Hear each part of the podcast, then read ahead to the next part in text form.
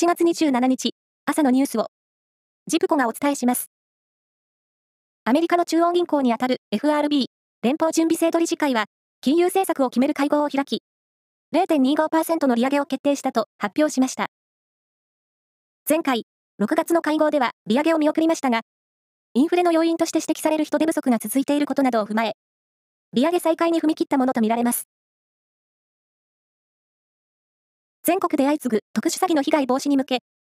政府内で高齢者名義の銀行口座の ATM 利用を制限する案が検討されています。名義人が65歳以上で、取引が1年以上ない預金口座は、ATM を使えないようにする案が出ているということです。将棋の王位戦7番勝負の第3局は、おとといと昨日、北海道小樽市で行われ、先手の藤井聡太王位が、131手で挑戦者の佐々木大地七段を破って、対戦成績を3勝0敗とし、藤井王位は、王位戦4連覇にあと1勝と迫りました。プロ野球は昨日、ナイター6試合が行われ、中日は DNA と対戦し、7対1で勝ちました。中日、ドラフト1位のルーキー、中津投手、プロ初勝利です。その他の試合は、阪神、広島、ソフトバンク、西武、日本ハムが勝ちました。日本ハムの連敗は、13で止まりました。